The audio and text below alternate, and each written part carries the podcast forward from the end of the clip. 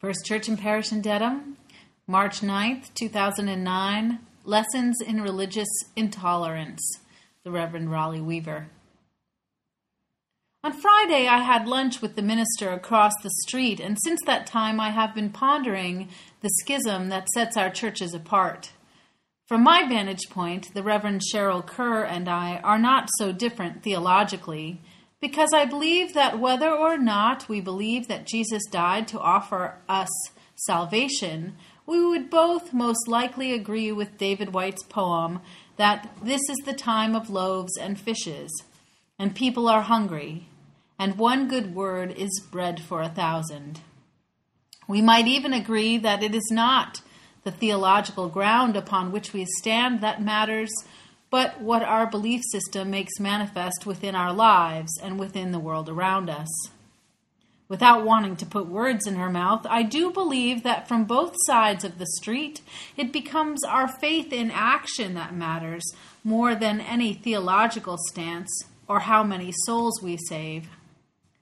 This represents some departure from the beliefs of our founders at the time of the schism between our two churches. At the time of the schism in 1818, the theological ground upon which the church was built was central to the work of the church. The schism which created the split between our two churches had little to do with the actual kindness and generosity of the believers and everything to do with the core values and righteous stance held by the persons on each side. It has started me wondering how a religious belief held by an individual or group can shape their actions toward intolerance. One exa- example of what I mean is illustrated in the story behind the First Church silver that sits at the MFA under the names of the Allin Congregational Church and the First Church and Parish in Dedham. I had the good fortune to go with several parishioners a couple of weeks ago to a special viewing at the MFA of that silver. When we walked into the curator's office, conference room, I was immediately struck by the simple construction of many of the silver cups upon the table. The collection was in some ways mismatched and in some ways quite unrefined by our standards, and in many ways perfectly represented the individual beliefs of the givers. These cups, the curator informed us, were intentionally similar to the ones that the Puritans used at their own dinner tables and were given to their churches with the conviction that the wine of communion, while precious, was in fact for everyone and not simply those ordained by God. And so it belonged in the common vessel of the common man. The Reverend Joshua Bates was the minister who resigned from this parish in 1818, leaving the opening for the controversial Reverend Alvan Lamson to be called. The Reverend uh, Joshua Bates was, in fact, very a very controversial figure himself. His orthodox and separatist views held up the belief in the divinity of only a few souls, which resulted in the schism that created these two separate congregations. What is somewhat ironic in our case is that even to this day, people joke that at the time of the split, the Congregationalists kept the faith and the Unitarians kept the silver. I say ironic because, in the case of the Dedham silver, because even though the ownership of the property was declared by the courts in 1820 to remain with First Church, the silver was not recovered.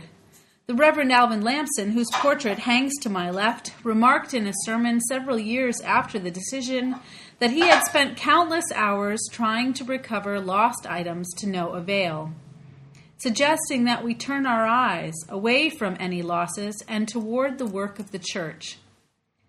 As some of you know, the rest of the story is that a member of the separating congregation, what is now the Allin Church, decided it was more important to protect the bequests of, of the silver than to hand it over to the court appointed pri- proprietor. And so it was that until the silver resurfaced again in, in the 1960s, it sat in someone or another's family barn for nearly 40 years. I ask you today what belief system could make it more righteous for an individual to steal the silver than to hand it over to the congregation at First Church?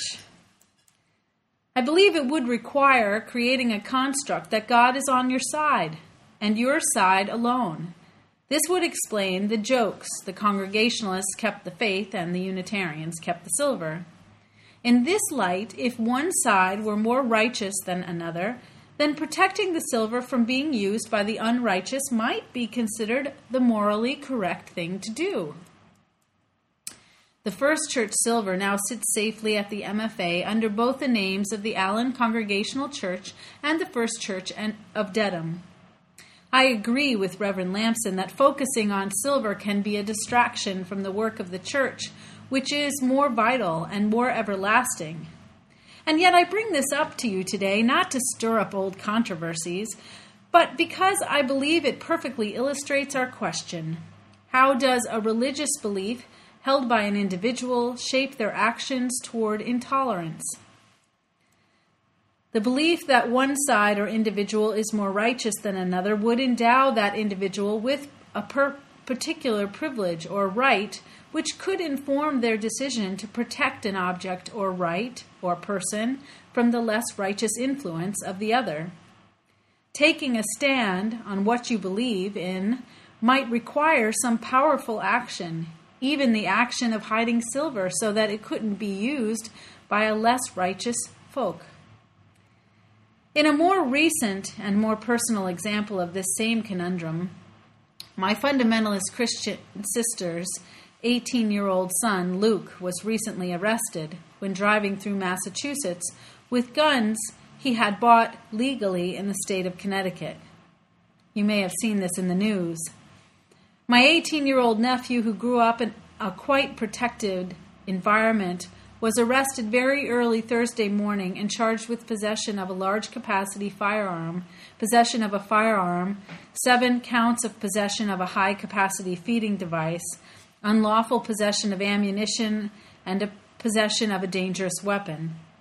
The pictures of him spread across the internet and the newspapers, taking his actions and motives out of context and making him to appear far more dangerous and criminal than his as his aunt I believe him capable of being.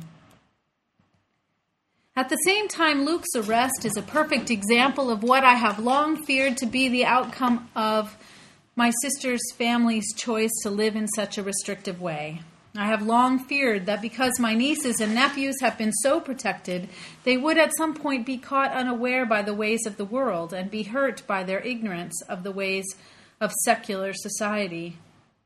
My nephew Luke's arrest has led me to wonder how my sister's fundamental Christian beliefs could have led him or his family to believe that owning guns and knives and brass knuckles could be sanctioned by their God. When I read the Christian message, I believe as a Christian I'm called to offer kindness and generosity in the world. I must confess that as a result, I find it difficult to reconcile how owning and practice shooting a semi automatic gun could be in solidarity with the core purpose of offering loving kindness in the world. I recognize that target shooting is often considered to be a hobby, and hobbies do not necessarily interfere with core values. And still, I wonder how target shooting and weapon collection can be reconciled with Christian beliefs. In the end, I believe it is my own bias against guns that initially sent shockwaves through my body as I looked at pictures of my nephew and his pile of weapons on the internet. I imagined that if I had an 18 year old son, I would do everything in my power to influence him away from owning such things as guns. And then I realized that the moral choice around gun ownership is simply the choice of my own conscience. So while I muse on such theological topics as what it means to put on the armor of God, and I know my own answer as to whether I would or would not own a gun would be different than my sister's family, I can also proclaim quite assuredly that there is no way this or any action could diminish my love for my nephew. As we examine our own liberal religious bias, we must always be aware that even our own ideas of what is right or what is wrong can impede our expression of love in this world. There is something else at play here. As my nephew sits in the Worcester County House of Corrections, I know that the faith that sustains his life choices does help to carry him through the experience of being in prison.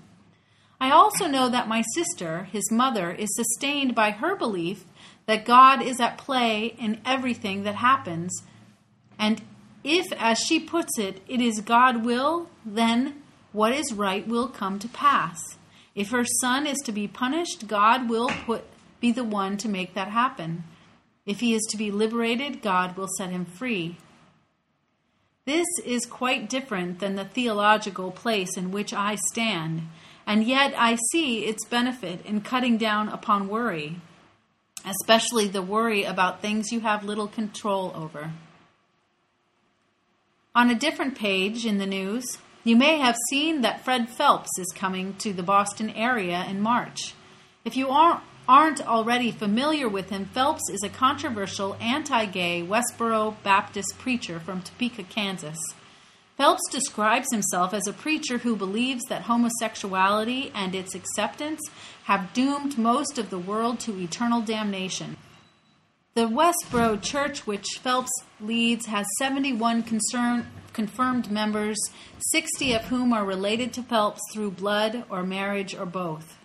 Phelps's group is built around a core of anti homosexual theology, with many of their activities stemming from the slogan, God Hates Fags, which is also the name of the group's main website. Gay rights activists, as well as Christians of virtually every denomination, have denounced Phelps as a producer of anti gay propaganda and violence inspiring hate speech. Like Many other schools in the state, Canton High School has a Gay Straight Alliance student group. The Gay Straight Alliance is a student organization that is founded primarily in North American high schools and universities and is intended to provide a safe and supportive environment for lesbian, gay, bisexual, and transgender youth, sometimes referred to as the LGBT community, and their straight allies. The goal of the most of most gay straight alliances is to make their school community safe and welcoming to all students, regardless of sexual orientation or gender identity. On March 20th, Phelps's group intends to picket the Canton High School to express his message of hate.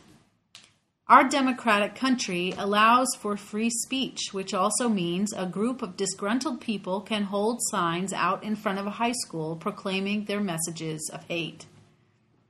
Reading this in the Globe, I thought that this might represent a large conflict for the Gay Straight Alliance, which strives to make their school a safe and supportive environment for all. I wondered, what could they do? It goes without saying that having simultaneous protests might add to the level of hostility in the situation, but ignoring the situation might denote a passive group who doesn't care. What they are doing instead is fascinating. Instead of protesting themselves and bringing more attention to the angry protest, the Canton High Gay Straight Alliance is holding a Phelpsathon to counter Fred Phelps' hateful message. For every moment the God Hates Fags clan is protesting, they will be collecting donations for the Canton High's Gay Straight Alliance.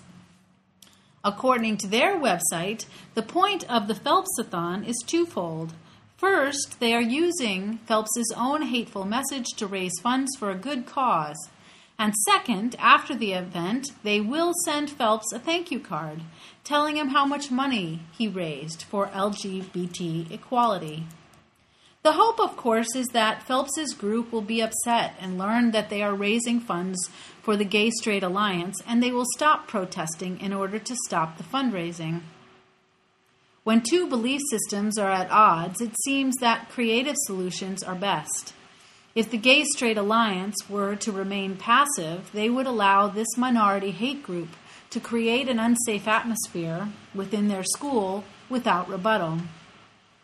If they were to protest, the protest might ignite the situation and make it unsafe. Because instead they are using this creative solution, they are responding from their core values of safety. They are creating a win win situation. As liberal religious people, who I hope see many sides to every question, we are at times confronted with the dilemma of when to take a stand for what we believe in and how to do that without resulting in angry, hurtful rebuttal. I imagine a sort of teeter totter, with one side our own ideas of what is right, on the other the concept of individual freedom of choice. How we find balance amidst the conflicting needs expressed by our values is somewhat difficult to determine. Holding fast to what is essential helps. If my core value is that I want to express love to my nephew, my values around gun control may not weigh as heavily in my interactions with him. If the core value of creating a climate of security and safety, your response to a protest might be different than if your core value is conflict. If our core value is rec- reconciliation and progress, our response to a property dispute might be different than if we were only focused on assets. I love the creative way in which the Gay Straight Alliance in Canton is addressing this problem. And I believe the leaders of the Allin Congregational Church and the First Church in Dedham did the same thing when they placed the silver at the MFA under both of our names. Compromise, collaboration, creativity, these are the core values of a theology based in the common good. May our hearts always be fixed on the love instead of hate. May our paths be made ever smooth by our faith, which is led rightly by our own conscience. May our minds be open to creative solutions. May our liberal faith offer the food to feed thousands, and our loving hearts make others free.